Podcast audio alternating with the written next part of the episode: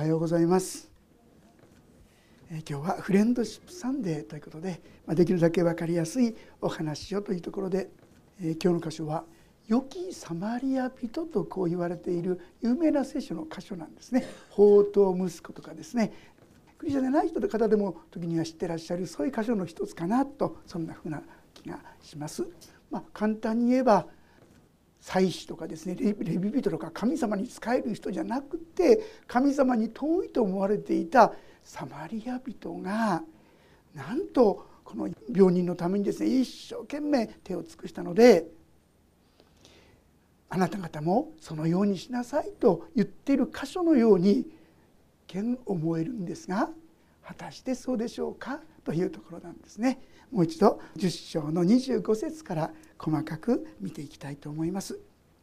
10章の25節を読みします。さて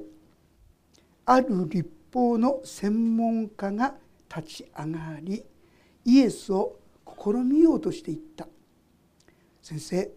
何をしたら永遠の命を受け継ぐことができるでしょうか、えー、素晴らしい求道心を告白してるんですよねどうしたら永遠の命を受け継ぐことができるでしょうか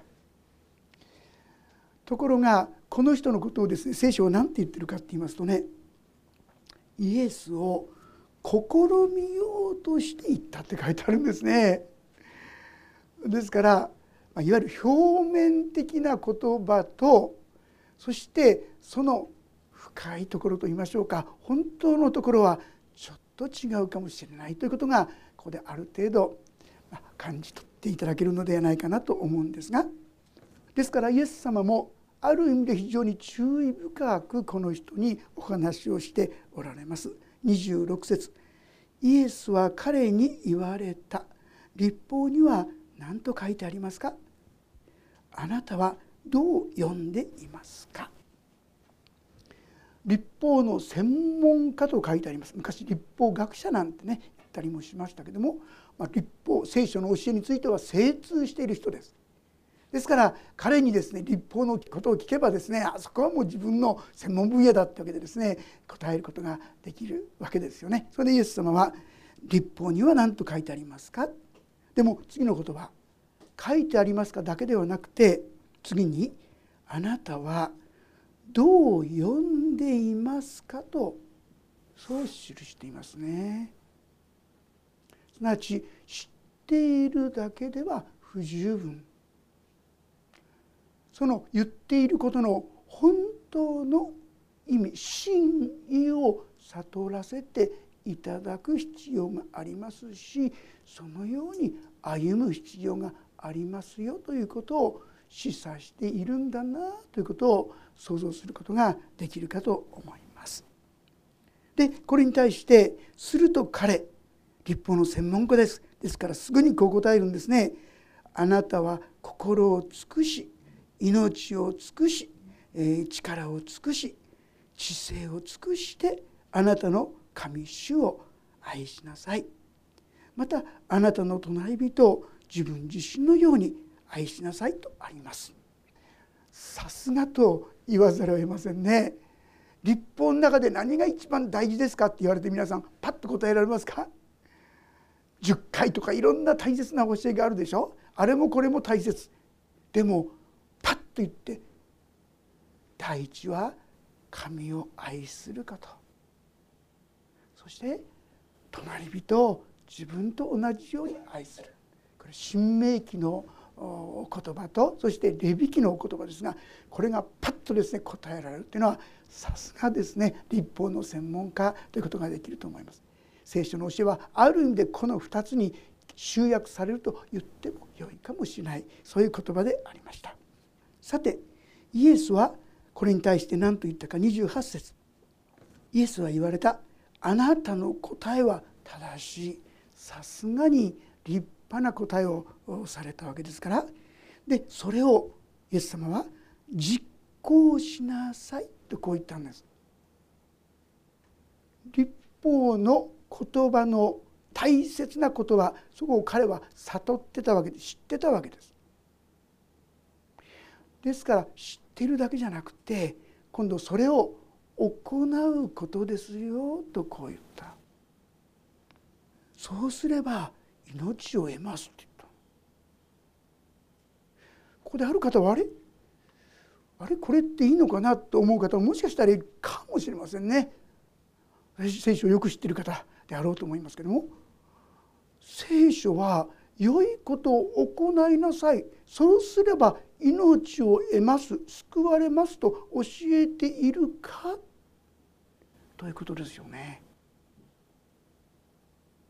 実はこれはですねこの立法の専門家が、まあ、正しい答えをするだろうということをある意味で見越してそして彼に対しての、まあ、一つは皮肉を込めたですね言葉であったということができるかなと思いますね。あなたの言うことは正しいならばそれをやってみたらってこんなとこですね。正しいだから正しいだけじゃなくてじゃあそれをやったらいいわけでしょやってごらんなさいってその意味するところは何かあなたはそれができない自分に出会うと思いますよってそれからが本番ですよある意味でそういうことをイエス様は言わんとしていたのではないかなとこう思うんであります。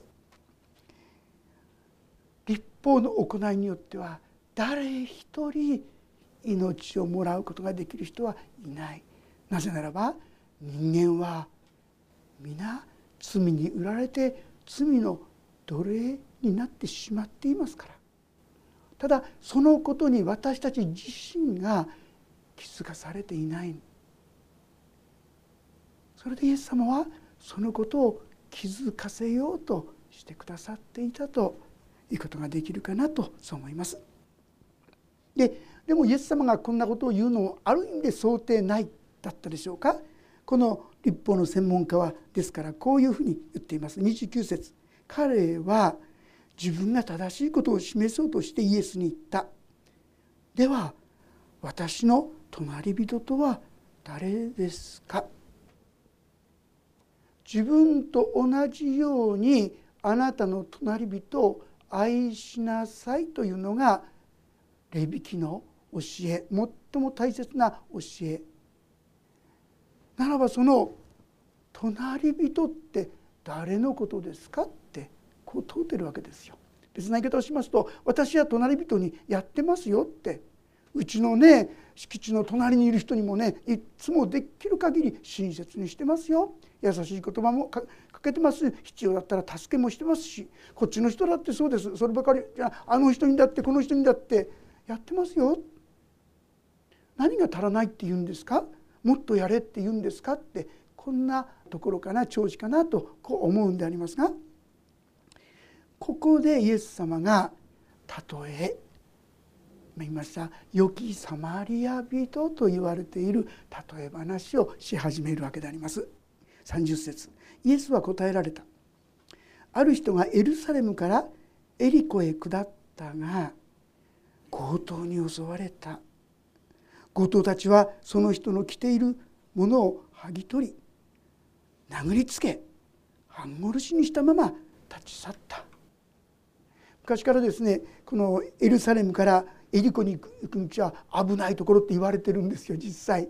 影とかいろんなとこって強盗にですね追いはぎと昔言いましたよね。そんなに会うことがよくあった。なぶり殺しにされてもう死にそうになっていた。大変な状況でありますでその人のところ実はたまたま31節でありますがたまたま祭司が一人その道を下ってきたが彼を見ると反対側を通り過ぎていったってこういうんですね。祭司というのは神様に仕える人ですよね。まあ、神様に近い人と言ってもよいかもしれませんね。ところが彼は今苦しんで今死にそうになってるその人のことを見過ごすんですよ。いやいやそれどころかかえって遠回りをそこから離れていくかのように見て見るふりどころからですねそこから遠く離れて関わりたくないっていう気持ちをですね表すかのようにそこから去っていってしまったんですよ。次に出てくる32節同じようにレビー人もその場所に来て彼を見ると反対側を通り過ぎていったレビ人っていうのはある意味その祭司の下で仕えているやっぱり神様に仕えている人ですよ。ところがなんと彼もまたですね関わりたくないっていう見るかのように遠く離れていってしまったっていうんです。まあいろんな理由があったと思います。最初はですね例えば死人に触れると汚れるんですよ。そしてその聖なる働きをすることができないという戒めがあります立法があります。ですから私はもしそこで汚れたらこれから行ってやろうとしている大切なお仕事ができないからってそんな言い訳があったかもしれませんね。レビ人もそうかもしれません。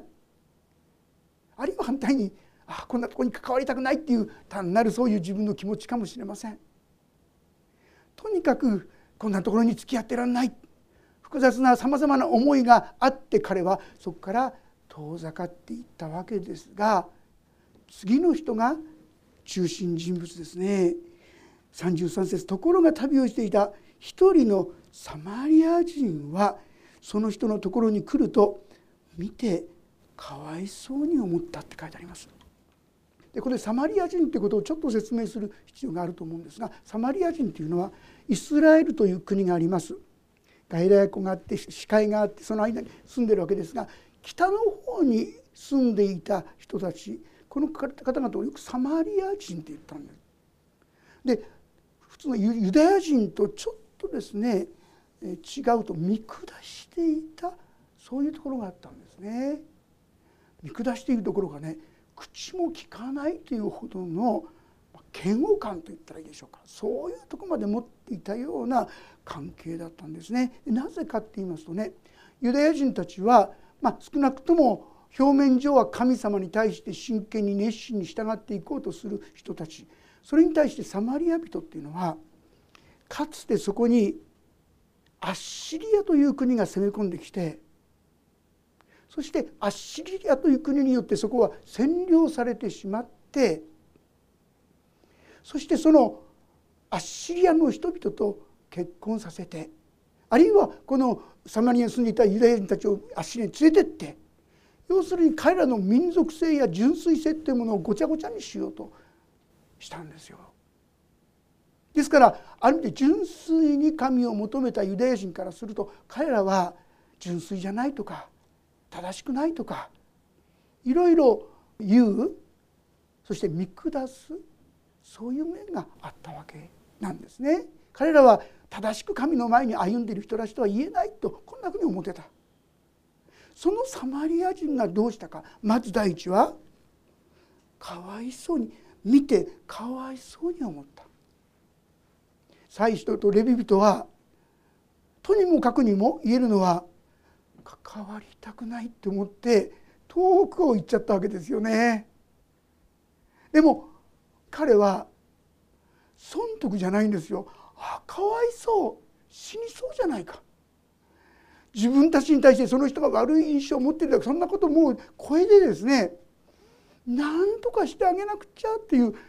この気持ちが強いんですよね。これはスプラングニゾマイっていう言葉なんですけどもこれは腹渡をゆすられるっていうような言葉ですよ。わかわいそうだってそう思う心で何とかしてあげなくちゃっていうこういう心ですよ。そして34節そして近寄って傷にオリーブ油とブドウ酒を注いで包帯をし自分の家畜に乗せて宿屋に連れて行ったて解放したとあります。その人をですね乗せたってことはおそらく自分は下を歩いたんでしょ灼熱の場所ですよ砂漠地帯そこを自分で歩く大変な犠牲ですよね。そして大切なオリーブ油をですねそこに塗ってこれ薬の代わりもしたようですねあるいはブドウ酒アルコールっていうのは消毒の部分もありますよね。まあ、そんなのをですねふんだんにこう使ってその人のために犠牲を払ったそれがどんだけ自分にとって損になるそんな計算してないんですよ。ただかわいそうだ何とかしなくちゃというこの気持ちで見返りを求める心なんか全然ないですよね。そしてそこで言ったさらに35節次の日彼はデナリ2枚デナリっていうのは1日の労働者の賃金と言われます1日の労賃をそれを 2, 2日分取り出して宿屋の指示に渡してこう言った「解放してあげてください」もっと費用がかかったら私が帰りに払いますって何の関係もなかった人ですよ。自分がそんなお金を払う必要ないんですよ。義務も責任も何もないんですよ。でもその人はその人を思ってかわいそうに思ってその自分の持てるものを犠牲を払ってそしてその人を解放しさらにもっとかかったら払いますから解放してあげてくださいとこう言うんです皆さん。さあその上でイエス様が聞きます。この3人の中で誰が強盗に襲われた人の隣人になったと思いますか？この立法の専門家が聞いたのはですね私はやってますよ隣人にやるべきことやってますよ誰ですか？その隣人っていうのはってこういう聞き方だったわけですよ。でも彼はイエス様が言ったのは誰が隣人になったと思いますか？縁もゆかりもなかったこの人に犠牲を払って愛を注いで隣人になったのは誰ですか？で言われるとこの立法の専門家もですねもはや否定はできませんね。ああその人ですって素直に答えたわけです。彼は言ったその人に憐れみ深い行いをした人です。するとイエスは言われた。あなたも行って同じようにしなさいあなたも行って同じようにしなさい。さあこの結果はここに記されてないんですよ。どうしたと思いますかこの人。やったでしょうかね。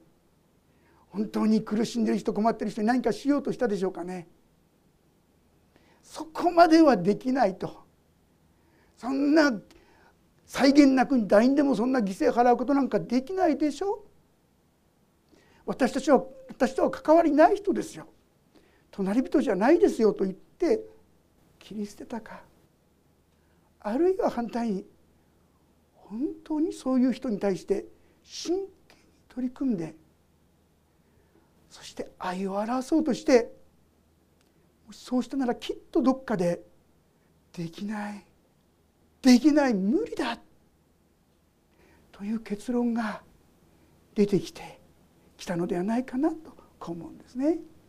実はこの箇所のところでですねあの三浦綾子さんご存知ですよねクリスチャンの小説家ですけども彼女が「塩刈峠」というその小説の中で一つの話をここに載せてますね。実話に基づいた小説なんですが長野正夫っていう青年です彼が職場の同僚が不正を犯して人のお金を給料を盗んでしまってそれが見つかってそして解雇されることになった。その親もですねその本当にどう思うだろうか。彼はその時にちょうどですねちょっと前にある伝道者からですね聖書の言葉を聞いてそしてあなたが本当に知りたいと思うなら聖書の言葉何でもいいですから徹底的にそれを行ってごらんなさいってこう言われたんです。で彼が選んだのはこの言葉「あなたの隣人を自分と同じように愛せよ」自分だったらどうするかな？やっぱり自分のその窮地に陥った時に何とかして助けてくれる人がいないかな？彼はですね自分の上司に本当に土下座をしてですねそしてこの同僚を許してあげてほしい。何とかして彼が職場にとどまれるようにしてほしい。いろいろお願いするんですけどもうんと簡単に言えませんよね。人の給料に手をつけた人をなかなかそこに置いとくことできないでしょう。ついに彼から一つの話が出された。それはもし君も彼と一緒に行ってくれるなら別の会社に彼を紹介しよう。そう言ってくれた、まあ、実はその上司も一緒にそこに移るという条件でそうしたようですけどね。でも彼にこの彼にとって長野青年にとっては大きなそれは犠牲を払わなきゃならないことだった。どうしてか。彼女にはその場所に婚約者それも長い長患いをしていた婚約者がいていつも見守この見守ってそしてだんだん元気になっていたその人とずっと別れなければならない今みたいに簡単にすぐに行ける時代じゃありませんよ。でも自分と同じように隣人を愛せよという言葉が彼の心に迫ってきてそうしよう大きな犠牲を払って彼は別の会社に移ってそしてそこで仕事をした。でもそんなある日彼がやってきて「お前はいつまで俺に付きまとうんだ。犠牲者よ。いい格好しやがって。ほっといてくれ。長野生に浴びせたその言葉はついに今まで我慢に我慢を重ねてきたこの長野青年のもう忍耐に限界が来てしまった。そしてついに彼も怒った。その時に「ざまみろ。成人愚痴の顔しやがって。それが本当の人間の姿だって言われた時に彼は深く「本当だ。私はそうだった」彼の前でいい格好して立派なふりをしてでも本当の私はそんな立派な人間じゃなかった。彼を助けられるようなそんな人間じゃなかった。そして彼は知ったんです。いやいやそうじゃない。この私自身が私は良いサマリア人になりたいと思ったけどもそうじゃなくてこの私自身があの傷ついた半殺しになったあの病人だったんだ。まずこの私が癒され救われる必要があったんだ。そのためにイエス様はこの地上に来てそしてあの十字架を受けてくださったんだ。彼は洗礼の証の時にそのくだりをですね書いてるわけですよね。私たちは今日の良きサマリア人の中でああ私たちもその良いサマリア人になりましょうねじゃないんですよ。その前にまず必要な第一のことは私は良きサマリア人になれない存在だ私が傷ついて私が癒されて助けられなければならない存在だったんだ。このことに気づかせていただくことがまず第一ですね。私にはそんな力がない。だからイエス様がこの世に来てくださった。そして十字架にかかってくださったんだ。私はこの事実をまず理解する。そしてそのことを私たちが受け取り始める時に今度は本当にこの神の愛が私たちを通して流れるようになっていく。イエス・キリストはこの世に来てくださった。そして私たちの一切合切の罪をその身に負ってくださった。私たちがイエス・キリストを救い主として信じる時にその罪をどんなに私たちが情けなくても弱くても愚かでも真っ黒けでもその罪は私が身代わりに受けた。それだけではなくて神はそのイエス・キリストの救いを受けた者に精霊を注いでくださる。そしてこの精霊の力によって私たちもスプラングに染まいこの憐れみの心というものを持たせていただくことができるようになる。私のうちにはそんなものはなかったんです。でもイエス・キリストのこの救い許しをしっかりと受け取るとこんな私が許されていいんですか？こんな私が愛されるんですか？と言って神様の前にひれ伏すことができるようになる。その時に私たちのうちにもスプラングに染まい優しい心人の苦しみを自分の苦しみとするような心を揺り動かす心が与えられて見返りを求めないそんな愛の牢獄に関わることができ始めるということなんですね。ああ自分にはできない自分は傷ついた倒れた旅人だったここに気づかされることが第一に必要なこと。そしてその私たちにイエス様はかわいそうに思ってなんです皆さん。一方的にこれがイエス様の心。この良きサマリア人ってのは誰のことだかだんだん分かってきましたでしょこれはイエス様ご自身ですよね。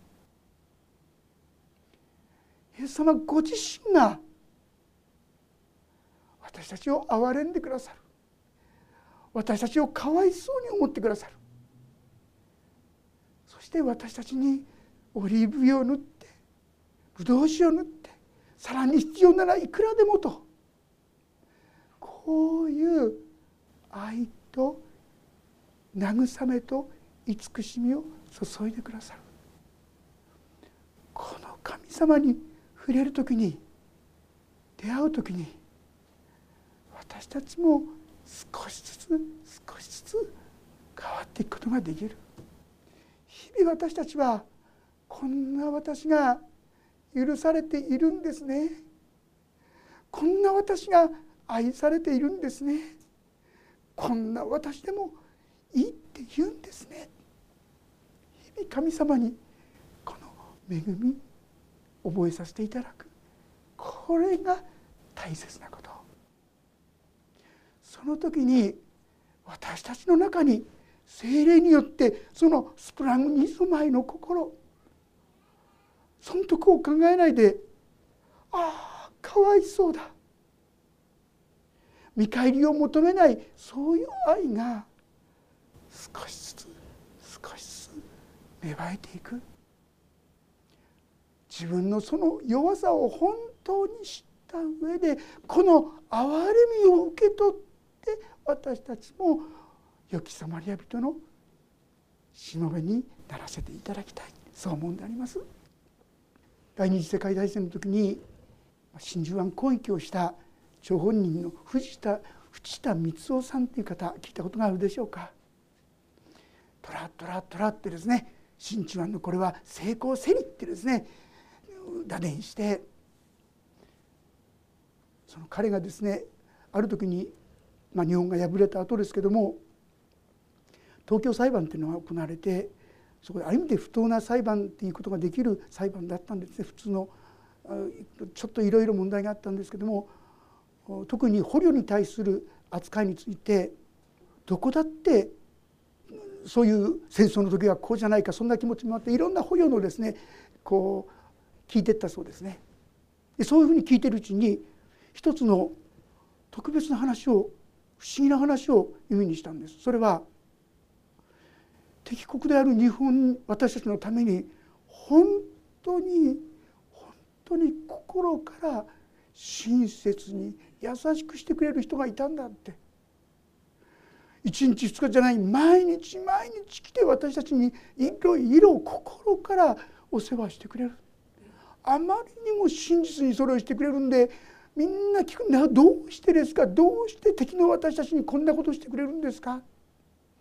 なかなか口にしようとしなかったんですがついに言った言葉は何か？実は私の両親が日本人に殺されたので殺されたんだったら徹底的に憎むはずじゃないですか。実はご両親は日本への宣教師だったんです。スパイの権威がかけられてそして殺されることになったんですが殺される前に30分だけ時間くださいとその兵士に言ったそうです。そして30分間何をしたか何を祈ったか分かりませんがそして30分後に召されていった。最初それを聞いた時にこのお嬢さんはもう本当に日本人をもう心の底から憎んで恨んだんですがその亡くなる前の30分お父さんお母さん何祈ったんだろうということが気になってならなかった。そして神様に祈っていく中で一つの結論に至った。イエス様があの十字架の上で祈った祈りを覚えてますか？父よ彼らをお許しください。彼らは自分で何をしているのかわからないのです。彼らの自分を殺そうとする者のために祈ったあのイエス様の祈りを覚えた時にこれだっていう確信に彼女は至ったそうですね。お父さんは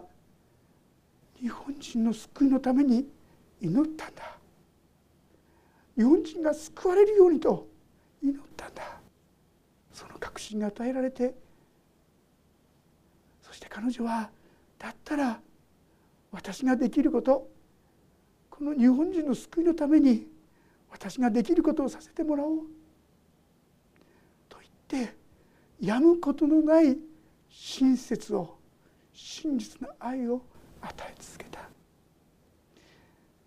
これを聞いて後に藤田さんはイエス様を信じるようになりました。そして彼は後にですね伝道者になって日本でもアメリカでも福音を熱心に伝えたそうですけども。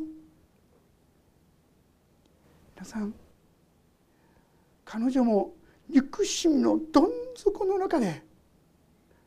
イエス様の愛に触れた。私たちをそのまんま許してくださってそのまんま愛してくださってそのまんま受け止めてくださるイエス様の愛に触れた時に彼女の心が彼女の歩みが変わった。私たちに必要なのも、はあ、私には到底できない本当に罪の泥沼醜い心そのもの罪の奴隷だな。もしそういう思うことがあるならだからイエス様は私たちの身代わりになってくださった。そんな私たちをこれっぽっちも責めてない。あなたのことを知ってるよ。分かってるよ。私は許してるよ。愛してるよそう言ってくださるこのイエス様のご愛に触れる時に私たちの心も変えられていくんですね。あなたはこの自分のどうにもならない弱さの中でこのイエス様に触れていただいているでしょうか隣人を愛するどころか自分の家族にすら優しくも真実もできない私たちです。でも大丈夫。だから私はあなたのために死んだんだ。この愛を受け取る時にこの許しを受け取る時に私たちは内側から見せかけるものではなくてスプラングに染まい腹渡が許すすられるようにして心から人のことを思い考え愛することができるものに変えられていくですね。必要なのはああ私こそ旅人傷ついた。死にかかった人間のものだったんだと気づくこと。そしてその自分にかけがえのない犠牲を愛を注いでくださっている。イエス様良きサマリア人。このイエス様に出会う時に私たちにも不思議に少しずつ少しずつ真実な愛に生きる力が注がれていく。私たちもぜひそんな生き方にされたいものです。イエス様はあなたを愛しておられます。ですからあなたのために身代わりとなってくださったのです。あなたに必要なのはありがとうございます。こんな私をそのままに受け入れ許してくださって感謝します。日ごとに日ごとにこのことを思い出してください。大きなとんでもないことをやってしまったすぐ後にこんな私でもいいんですねって。こんな傲慢な私でもいいんですね。こんな私をも愛し許してくれるんですね。感謝しますと日ごとに日ごとに神様にこんな祈りを捧げましょう。いつの間にかあなたの心にもこのスプラングニゾマイ本心からの優しいものが少し少しずつ出てくることに気づくと思います。共にこの恵みに生かされていきたいと思います。お祈りをいたします。天の神様私たちのうちにはこんなサマリア人のような愛はありません。でもあなたはそのできない自分に気づくことが大切だ。自分がどれほど弱くどれほど自分勝手なものかそのことに気づきなさい。私はそのために十字架にかかったのだから。そう言ってくださることありがとうございます。どうぞいつもこの愛に私たちが生きることができるように。そしていつの間にか愛が全くなかった私のうちにも本物の愛が少しずつ少しずつ死を育って見返りを求めない真実な愛が私たちからも流れるようになりますように導いてください。神様の大きな愛がどんな中からでも私たちを包んでくださってそして許してくださって引き上げてくださる。この恵みに生きることができるように導いてください。主イエスキリストの皆によって祈ります。アもうしばらくそれぞれに音の祈りをお伝えください。